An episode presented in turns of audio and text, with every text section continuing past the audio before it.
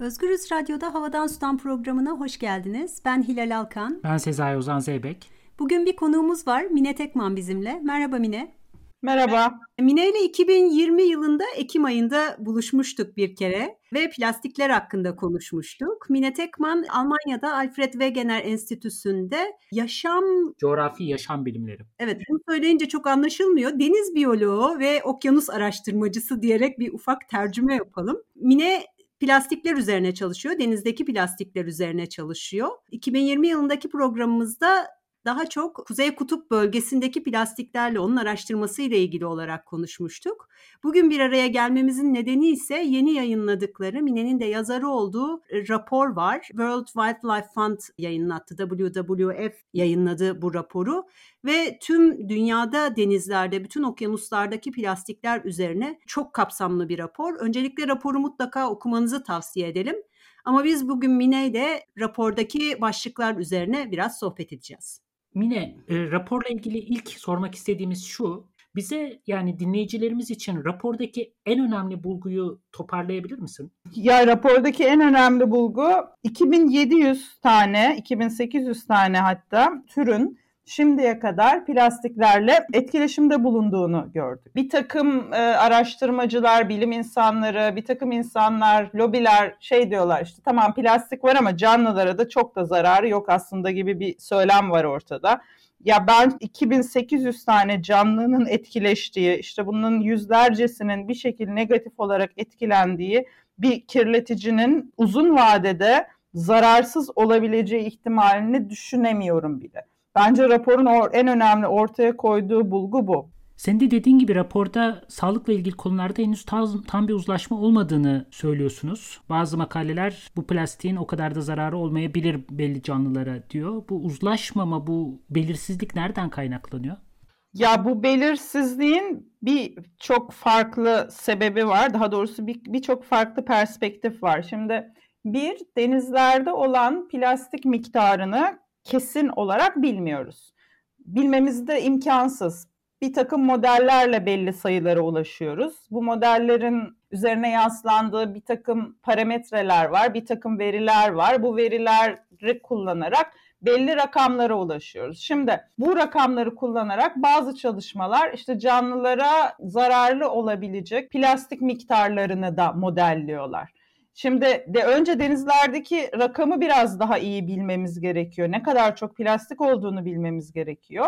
Ondan sonra işte canlılara etkilerini daha etkileri üzerinde kesin olarak konuşabiliyor olacağız. Zaten plastiği galiba böyle üç ayrı kategori altında ele almışsınız. Yani bir büyük plastikler var. Hı hı. Bir mikroplastikler var. Bir de bunlar giderek çözülerek nanoplastikler haline geliyor. O nanoplastik alanı galiba iyice en bilinmez alan. Tabii tabii o da orası şey karanlık bölge. Kara delik orası şu anda hepimiz için. Bu üç plastik türünü biraz açar mısın dinleyicilerimiz için? Makroplastik, mikroplastik bunlar aşağı yukarı nedir? Hani İstanbul'da yaşayan dinleyiciler için bunu şey yapmak, gözde canlandırmak çok kolay olacak. İşte Kadıköy sahilde ya da Caddebostan sahilde yürüdükleri zaman plajlarda gördükleri işte binlerce, milyonlarca plastik bunlar makroplastik. Mikroplastikler gözde ilk anda görünemeyecek kadar ufak olanlar. İşte 5 milimetreden küçük olanlara mikroplastik diyoruz. Nanoplastiklerde işte kil tanesinden daha ufak olanlar. Onlar zaten hiç görünemiyorlar. Nanoplastiklerle ilgili şöyle bir öngörü var, sıkıntı ya da öngörü var. Herhangi bir kimyasal kirletici gibi düşünebiliriz nanoplastikleri. Yani kan bariyerini, kan hücre bariyerini aşabiliyorlar. İşte herhangi bir kimyasal kirletici gibi davranabiliyorlar. O yüzden ona plastikten çok hani bir kimyasal bir kirletici gözüyle bakmak daha doğru olur ama özellikle kontaminasyon yüzünden yani nanoplastik o kadar ufak ki havada da var, üstümüzde de var, üzerimizdeki eşyalardan da kullandığımız malzemelerden de şeye karışabilir, örneklere karışabilir. Özellikle bu kontaminasyon yüzünden bunu incelemek çok çok zor. Üzerinde çalıştığımız bir konu hala farklı ebatlardaki plastik partiküllerinin dağılımı da çok farklıdır herhalde değil mi? Sudaki. Dağılımı farklı, etkileri farklı. Şimdi makroplastiklerin etkileri konusunda herhangi bir anlaşmazlık ya da herhangi bir böyle gri alan yok. Makroplastikler işte canlılara dolanıyorlar. Büyük canlılar, balinalar gibi canlılar işte bu makroplastikleri yutuyorlar. Mideleri tıkanıyor, sindirim sistemleri tıkanıyor. işte ölüyorlar. Hani bununla üzerine büyük plastikler işte bütün okyanuslarda bir taraftan öbür tarafa işte Japonya tsunamisinden sonra 290 tane canlı e, Pasifik geçerek, Pasifik okyanusunu geçerek işte Kuzey Amerika kıyılarına vardı mesela. Büyük plastiklerin üzerinde canlılar dağılabiliyor. Büyük plastiklerle ilgili bir anlaşmazlık ya da bir dediğim gibi gri alan yok. Plastiğin boyutuna göre etkilediği canlılar da değişiyor. Canlılar mikroplastikleri yutuyorlar. Şimdi yuttuktan sonra neler oluyor? Orası biraz karanlık. Endokrin sistemine zarar verdiğini biliyoruz. İşte çünkü mikroplastikler küçük canlıları daha çok etkiliyor. Bir balinanın mikroplastik yutması hani midesinin tıkamasına sebep olmaz ama bir planktonun onu yutması ya da bir amfipodun onu yutması ona başka bir etki yaratacaktır. O yüzden etkilediği canlılar farklı, etkileri farklı. Bir de konsantrasyonlar farklı tabii. Şimdi mikroplastiklerin yoğun olduğu alanlar var. İşte yoğun olduğu denizler var. İşte Akdeniz mesela, işte Sarı Deniz. E, buradaki etkileri diğer denizlere göre daha farklı olacaktır. Ama bunların hepsi dediğim gibi daha çok daha fazla araştırma gerektiren konular. Bir yandan böyleyken öte yandan da zaten söylediğimiz şey şu, WWF'in de biz bilim insanlarının da söylediği şey şu. Ya bunun bir bir takım zararları var. Bunu beklemeyelim. Yani zaten 40 senedir bu konuda araştırma yapıyoruz. Daha da araştırma yaparız. O değil. Ama daha çok araştırma yaparak hani ay bu hiç etkilemiyormuş gibi bir şey bulmayacağımızı görebiliyoruz zaten elimizdeki verilerden. Daha fazla beklemeye gerek yok. Artık bu plastik üretimi meselesini, üretimi ve tüketimi meselesini bir kontrol altına alalım. Bir, bir düzenleyelim artık. Peki Akdeniz'in özellikle çok kirlendiğini anlatıyorsunuz raporda. En kirli denizlerden bir tanesi. Bir de işte Çin'in doğusu yanlış hatırlamıyorsam. Akdeniz'de özellikle çok kirlenmenin sebebi ne? Bir de dağılımı farklı dedin. Yani makroplastikler mi daha çok yoksa daha küçük plastikler mi?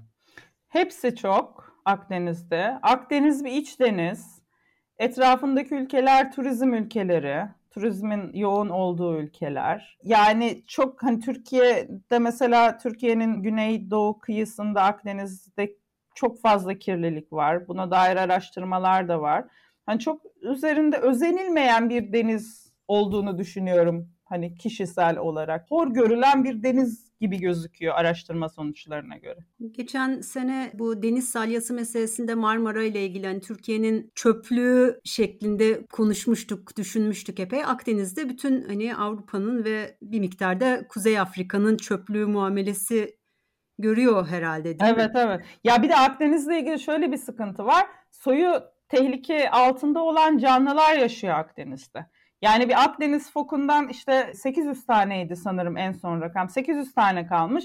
Şimdi biz bu hayvancağıza plastikler etki eder mi etmez mi tartışması yapmayalım yani. Hani tehlike altında bir tür varsa o tehlikeleri en aza indirmemiz gerekiyor. Bunun üzerinde tartışmaya çok da gerek yok. Ya da işte orkinoslar, soyu tehlike altında olan orkinoslar var. Yani bu özellikle bu büyük balıklar, e, büyük canlılar zaten plastiği yiyorlar, mideleri tıkanıyor. Ondan sonra yemek yemiyorlar. Yani zaten büyük plastikler konusunda hem fikiriz zararlı olduğu konusunda. Hani küçük plastikler hakkında, mikroplastikler hakkında eyvallah daha tartışalım ama tehlike altında olan canlıların olduğu bir denize de bu kadar denizi bu kadar da hor görmemek lazım. Ya bu da bizi galiba şeye getiriyor. E, raporda sürekli vurguladığınız bir nokta var. Zaten bir sürü başka nedenle baskı altında olan türler diyorsunuz. Plastik bunlara fazladan bir kat çıkıyor. E, bunların kimi zaman etkisini arttırıyor. Biraz o farklı baskı dediğiniz şeylerden de bahsedebilir misin? Ya balıkçılık en büyük baskılardan biri balıkçılık. Hani sadece balıkçılığın kendisi değil, balıkçılık çöpleri bölgelere göre farklılık gösteriyor ama işte %20 gibi bir miktar balıkçılık kaynaklı olduğu düşünülüyor. İşte zaten iklim değişikliği elimizde çok önemli bir etken bu hayvanların tehlike altında olmasına ilişkin. E, insanların yapılaşması çok büyük bir etken kıyılarda. işte çok fazla gemi olması, bu gemilerden işte bu sonarlar yüzünden işte balinaların yolunu kaybetmesi. Yani o kadar çok fazla şey, fazla etken var ki insan kaynaklı olan. Ha bunlar yetmiyormuş gibi bir de bunların üzerine biz plastiği çıkıyoruz.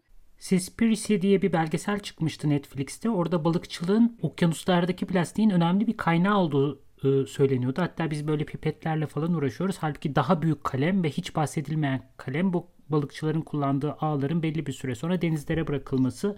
Ne diyorsun bu konuda? Birbirlerini besleyen süreçler bir yandan bütün bunlar sanırım. Evet, evet öyle doğru ama o belgeselle ilgili benim bir eleştirim olacak bir sürü insansal etken var. Bunların oranları farklı bölgelerde farklı olabilir. Bir bölgede işte turizmin atıyorum çok e, yoğun olduğu bir bölgede pipetler çok e, sıkıntılıdır da açık denizde işte den, e, balıkçılık kaynaklı plastikler daha fazladır. Yani böyle bir konuyu diğerinin önüne daha problemli olarak koyduğunuz zaman öbürünün etkisini bazı bölgelerde çok daha fazla etkisi varken görmezden gelmiş oluyorsunuz. Benim o belgeselle ilgili böyle bir kritiğim olacak ama tabii ki yani balıkçılık kaynaklı plastiklerde özellikle bu atıldığı zaman ya da denizde kaybolduğu zaman o balıkların ona takılmasına ilişkin örneğin raporda da belirttiğimiz bir sürü araştırma var. O ağ orada duruyor ve sürekli hayvan avlamaya devam ediyor. Bununla ilgili epeyce bir çalışma var. E, mikroplastik ve nanoplastikle ilgili çalışmalar daha az dedin ama siz raporda aslında çok sayıda çalışmadan bahsediyorsunuz. Mühim de bir meseleyi vurguluyorsunuz. Bu plastiklerin üzerine başka mikroorganizmalar yerleşiyor başka mikroorganizmalar bu mikroplastiklerle çeşitli ilişkiler içerisine giriyor ve ekosistemleri yok ediyor ya da oralarda işte işgalci türler olarak faaliyet gösteriyorlar filan gibi şeyler anlatıyorsunuz. Biraz bunu açar mısın? Yani nanoplastiklerle ilgili çok bu konuda bilgimiz yok. Dediğim gibi o araştırmalar hala devam ediyor. Biz hani gördüğümüz evreni var kabul ediyoruz ama içerisinde minik canlıların da olduğu, mikropların da olduğu, e, başka başka besin zincirlerinin olduğu, planktonların olduğu çok başka bir evren de var bizim gözle direkt olarak takip edemediğimiz. Mikroplastikler de bu evrendeki canlıların büyük plastikleri bakarsak. Hani aynı şeyler onlar için de geçerli. İşte canlıların üreme sistemlerine zarar veriyor. İşte küçük plastikler canlıların vücudunda organlar arasında hareket edebiliyor. Zaten en tehlikeli bulduğumuz da bu. Normalde hani bir sindirim sistemine girdiği zaman plastik işte vücuttan dışkıyla birlikte atılıyor. Hani bunun çok zararı olduğunu düşünmüyoruz. Hoş vücudun içerisinde ne kadar kaldığı önemli. Bu plastiklerin üzerinde kimyasallar var bildiğimiz. Hani daha dayanıklı olsun diye, daha uzun süre git bozulmadan kalsın diye. İşte bir canlının vücuduna girdiğinde o mikroplastik üzerindeki ya da plastik üzerindeki kimyasallar çözülmeye başlıyor. İşte bir gün kalsa vücudun içerisinde problem olmayabilir de atıyorum bir ay kalsa epeyce bir kimyasal oradan çözülmüş olacak. Sadece o da değil. Plastikler denizde oldukları, denizde bulundukları süre içerisinde etraflarındaki denizin içerisindeki diğer kimyasalları da üzerlerine topluyorlar. İşte bunu yutan canlının vücudunda bu plastik üzerindeki kimyasallar dağılmaya başlıyor. Bu işin bir boyutu. İkinci boyutu yeterince küçükse vücuttaki organlara gidiyor. Örneğin işte yediğimiz balıkların içerisinde mikroplastik, o doku içerisinde mikroplastik bulunmuş. Yani biz de yiyoruz bunu. Bu olayın farklı farklı gittiği noktalar var ki hepsini de araştırmadık bence. Çok daha fazla şeyler bulacağız. Bu arada mikroplastiklerle ilgili araştırmalar son 10 yılda zaten uçtu. İşte yeni yeni araştırmalar zaten insanlar üzerinde yapılıyor. E, duymuşsunuzdur işte insan plasentası içerisinde mikroplastik bulundu. İşte bebeklerin bünyesine giriyor e, şeklinde. Yani bu, bu plastik işinden benim kişisel görüşüm bu kadar 2500 e, tane makale kullandık biz bu e, raporu hazırlarken. Bu kadar makaleyi okuduktan sonra bu plastik işinden hayırlı bir şey çıkmayacak eğer önlem almazsak. 2500 makaleyi taradığınızı söylüyorsunuz. Zaten kaynakça kısmı raporun önemli bir yer tutuyor. Aşağıya doğru indikçe bitmeyen sayfalar hayranlık uyandırıcı gerçekten. Bir yandan da senin başka bir yerde yani paralel yürüttüğün başka bir proje var. Ondan da bahsetmeni isteyeceğiz. Litterbase e, bir platform, bir arayüz. Burada dünyada yayınlanmış bütün plastikle ilgili, okyanus ve plastikle ilgili araştırmaları derliyorsun. Sen bunun altyapısını oluşturdun bir bilgisayar mühendisi olarak derliyorsunuz ve yayınlıyorsunuz. Nerede, ne kadar miktarda, hangi türde plastik var? Bundan biraz bahseder misin? Bu Litter Base projesinin maksadı ne? Son dönemde o kadar fazla e, deniz çöpleriyle ilgili ya da işte plastik çöplerle ilgili yayın çıkmaya başladı ki biz kendimiz ucunu kaybettik. Yani hani bütün makaleler Litterbase'de var diyoruz ama tabii ki bütün makaleler yok. Çünkü her gün onlarca makale çıkmaya başladı ve bu makaleler sonuçta plastik kirliliği e, toplumun da ilgilendiği, herkesin bir şekilde müdahil olduğu bir konu. Biz bunu herkesin anlayabileceği işte karar vericilerin, sokakta yürüyen insanların anlayabileceği bir dilde açmak istedik. Onun için bu platformu oluşturduk. Buradaki bilimsel verileri alıyoruz, analiz ediyoruz ve veri tabanımıza giriyoruz. Ondan sonra da haritalar üzerinde iki tane haritamız var. Bir tanesi plastik çöp dağılımı, ikincisi de denizlerdeki e, canlılara olan etkileri. İki tane haritamız var. Bu haritalar üzerinde herkes o makalede, o bölgede yapılan bilimsel çalışmadaki verileri anlaşılır bir şekilde görebiliyor. Amacımız buydu. Çok da olumlu yorum aldık. Hala da güncel tutmaya çalışıyoruz elimizden geldiğince. Aslında WWF ile olan birlikteliğimiz de bu Litterbase üzerinden başladı. Hani böyle bir platformumuz varsa, platformunuz varsa bunu bir daha bir rapor haline getirelim şeklinde başladı. Ama işte rapor içerisinde sadece o platformla da sınırlı kalmadık. Bütün makaleleri incelemeye çalıştık. Ve bu sadece denizlerdeki, okyanuslardaki çöplerle ilgili çalışmalar ve onunla ilgili olarak yayınlanmış bir rapor. Evet. Karadaki çöplerle ilgili bir fikriniz var mı? Hani bütün bunları okurken bir yandan belki karşınıza çıktı raporda küçük bir kutu olarak. Evet evet benim uzmanlık alanım değil ama işte toprağın içerisinde olduğunu biliyoruz. Bu seralardaki e, plastiklerden işte toprağa plastik karıştığını biliyoruz. Toprağın içerisindeki kurtçukları etkilediğini biliyoruz. Aslında bayağı bilgimiz var. Benim çok uzmanlık alanım değil. Bu raporun da konusu olmadığı için öyle minik bir kutuyla geçiştirdik. Sadece işte bu denizlerdeki işte kaplumbağalar, deniz kaplumbağaları, balinalar çok popüler canlılar olduğu için özellikle bu STK'ların da çok üzerinde durduğu canlılar olduğu için bir şekilde bir şekilde denizlerdeki plastik kirliliği çok daha ilgi çekiyor. E, bütün dünya oraya yoğunlaşmış durumda idi ama son dönemde işte toprak içerisindeki tatlı sulardaki plastiklerle ilgili de birçok çalışma başladı yayınlanmaya. Atmosferde de var mı? Tabii tabii atmosferde bizim şeyde 2019 yılında yaptığımız, yayınladığımız bir çalışma var. Kar içerisindeki plastiklere baktık. İşte kar içerisinde mikroplastik var. Kar içerisinde mikroplastik var demek. Atmosferde mikroplastik var demek. Bir de bu kar içerisinde mikroplastik var dediğim işte Kuzey Kutbu'nda yüzen bir buz kütlesinden aldığımız örneğin içerisinde mikroplastik bulduk. Yani hani insanın da olmadığı o raya giden ilk insanın biz olduğumuz bir yerden bahsediyoruz. Orada mikroplastik bulduk. Ya bunların hepsi sorunun ne kadar devasa olduğunu da gösteriyor. Hani bu çöp toplama kampanyaları mesela denizden çöpleri toplayalım. Okey ne yapalım? Ya karaya yığalım ya karada yakalım. Neticede ya toprağa karıştıralım ya atmosfere karıştıralım sonuçlarını aslında doğuruyor. Dolayısıyla sizin önerilerinizin çok daha büyük, çok daha kapsamlı olduğunu tahmin ediyorum. Nedir?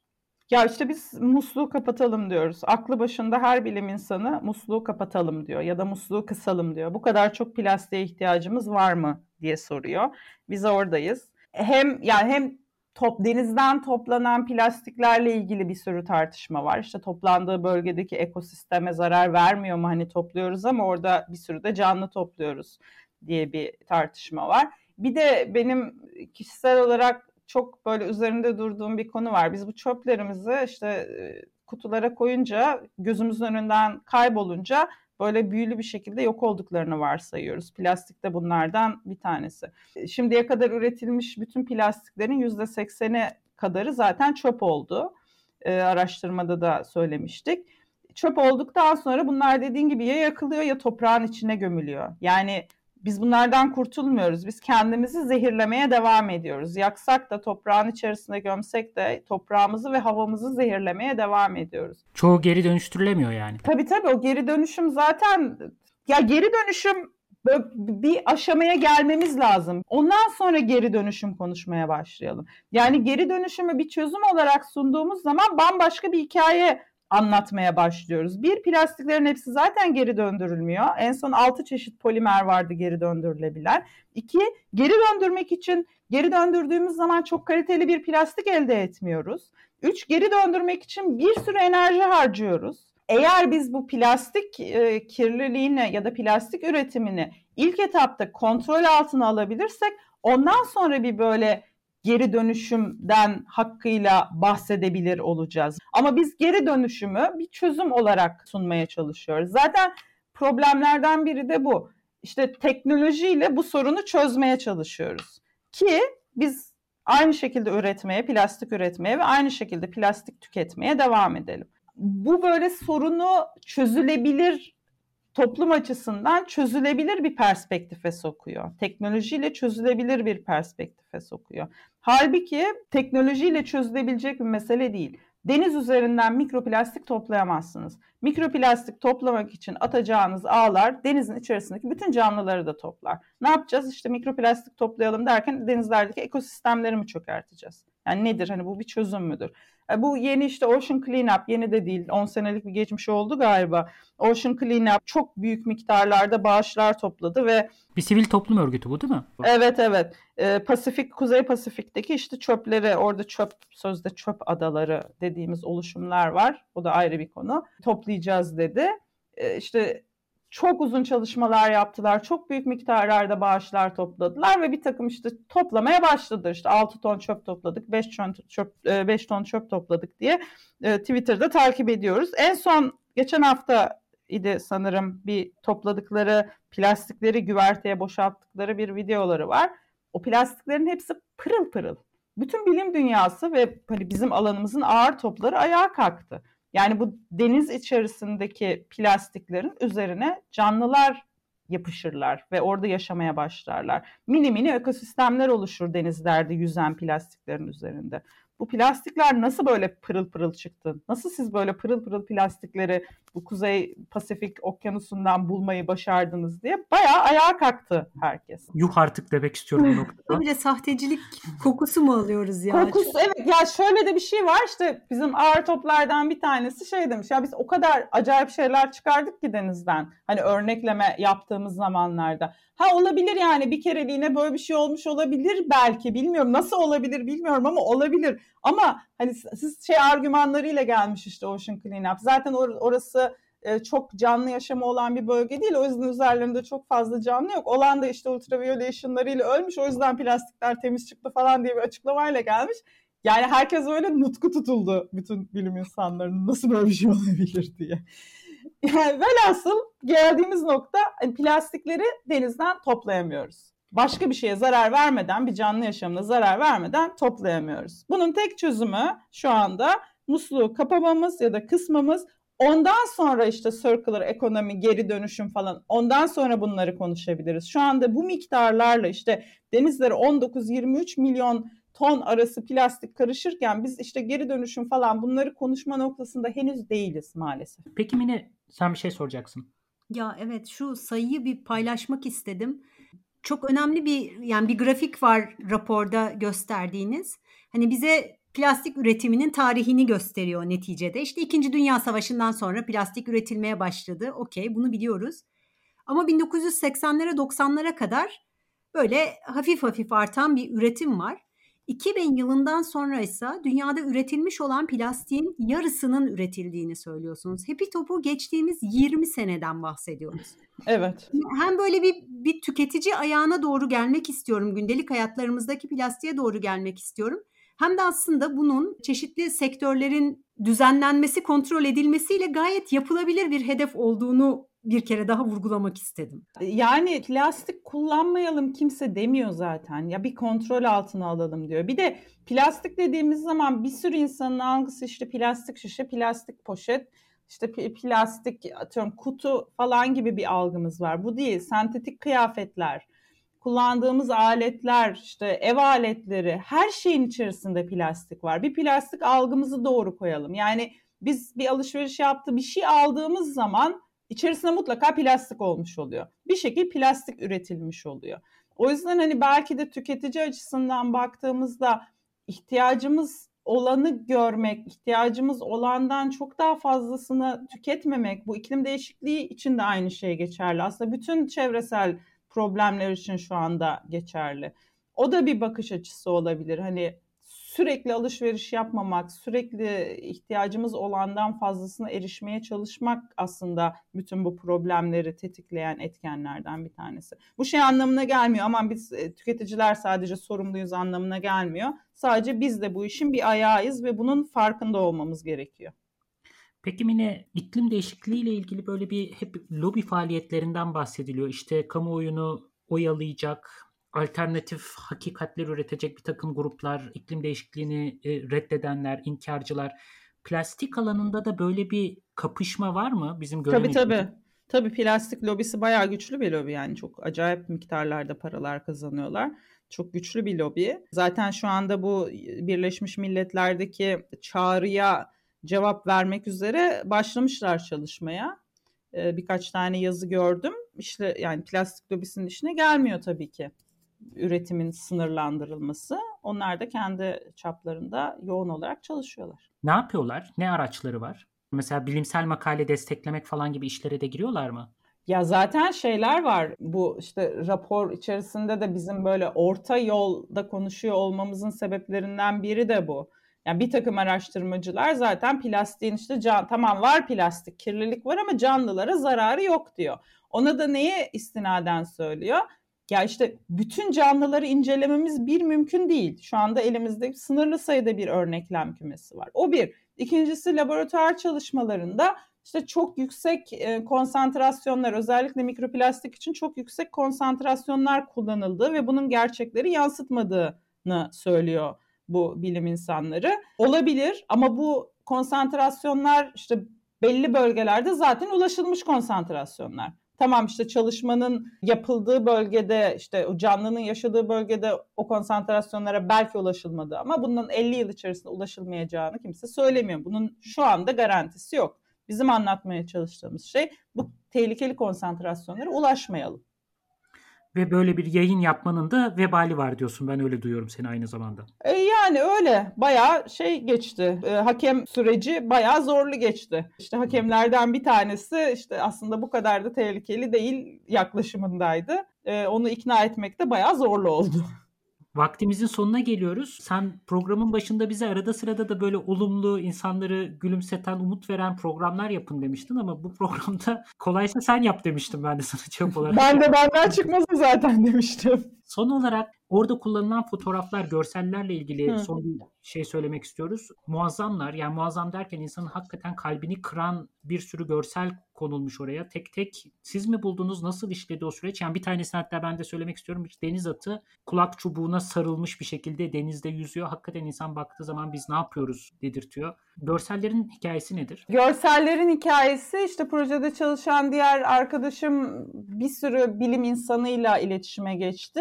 Sonuçta biz böyle şeylere, sefere çıktığımızda tabii ki fotoğraflar çekiyoruz bilim insanları olarak ya da alanda çalıştığımızda. Böyle hepimizin aslında fotoğraf hazineleri var kimsenin görmediği. İşte bilim insanları ile iletişime geçti. Bu fotoğraf hazinelerinizden kullanabilir miyiz diye. Hepsi de çok sıcak yaklaştı. Çok teşekkür ediyoruz hepsine buradan da. Onlardan fotoğraflar alındı. İşte bizim seferlerimizden fotoğraflar koyduk. WWF Almanya WWF içerisinden fotoğraflar buldu. Bu fotoğrafların hepsi için izinler alındı. Hakikaten çok etkileyici fotoğraflar çıktı. Bu rapora e, dinleyicilerimiz nasıl ulaşabilir Mine? E, WWF'in sitesinden ulaşabilirler. Yani bu rapor İngilizce başka hangi dillere çevrilecek? Türkçe'ye çevirme imkanı olacak mı? Yani referansları çıkardığımız zaman sanırım 180 sayfaydı. Ee, bilmiyorum başka bir dile çevrilir mi ama özetleri var. Onlara ulaşılabilir. Türkçe özeti de var raporun. Özeti de çok çarpıcı zaten. Mine peki bu raporun bundan sonraki seyahati ne olacak? Ne için kullanılacak? Ee, Şubat ayında Birleşmiş Milletler'in bir toplantısı olacaktı çevreyle ilgili.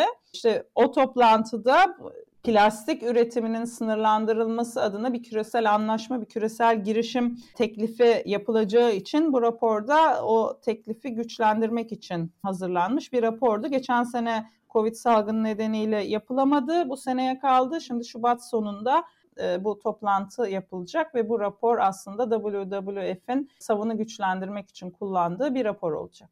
Çok sağ ol katıldığın için. Çok çok önemli bir konuyu gündeme getirmeye vesile oldun. Çok yani çok kıymetli bir rapor yazmışsınız. Sen de bunun beş yazarından beş yazarından birisin. Hatta ilk yazarısın. Bir yandan da e, seninle gurur duyduğumuzu da belirtelim. Teşekkürler. Zor oldu ama değdi. Ya çok inanılmaz büyük bir iş yapmışsınız. Yani bütün o e, akademik külliyatın bizim gibi insanların okuduğunda anlayabileceği bir hale çevrilmesi, toparlanması gerçekten inanılmaz büyük bir iş olmuş. Çok çok müthiş tebrik ediyoruz. Ellerinize sağlık. Keşke konu bu kadar can yakıcı olmasa ama bir yandan da yani çözümün ne olduğunu da söylüyorsunuz ve bu çözüm erişilmez bir çözüm değil. Evet, evet ama işte neden bu ya iklim değişikliğinde de aynı problem var. Yani neden bu kadar erişilemez gözüküyor, gösteriliyor, erişilemiyor? Bilmiyorum. Zor mesele. Fakat e, bugün için süremizin sonuna geldik. İki hafta sonra yeniden görüşmek üzere diyelim Özgürüz Radyo'da. Hoşçakalın. Hoşçakalın. Davet ettiğiniz için teşekkürler. Hoşçakalın.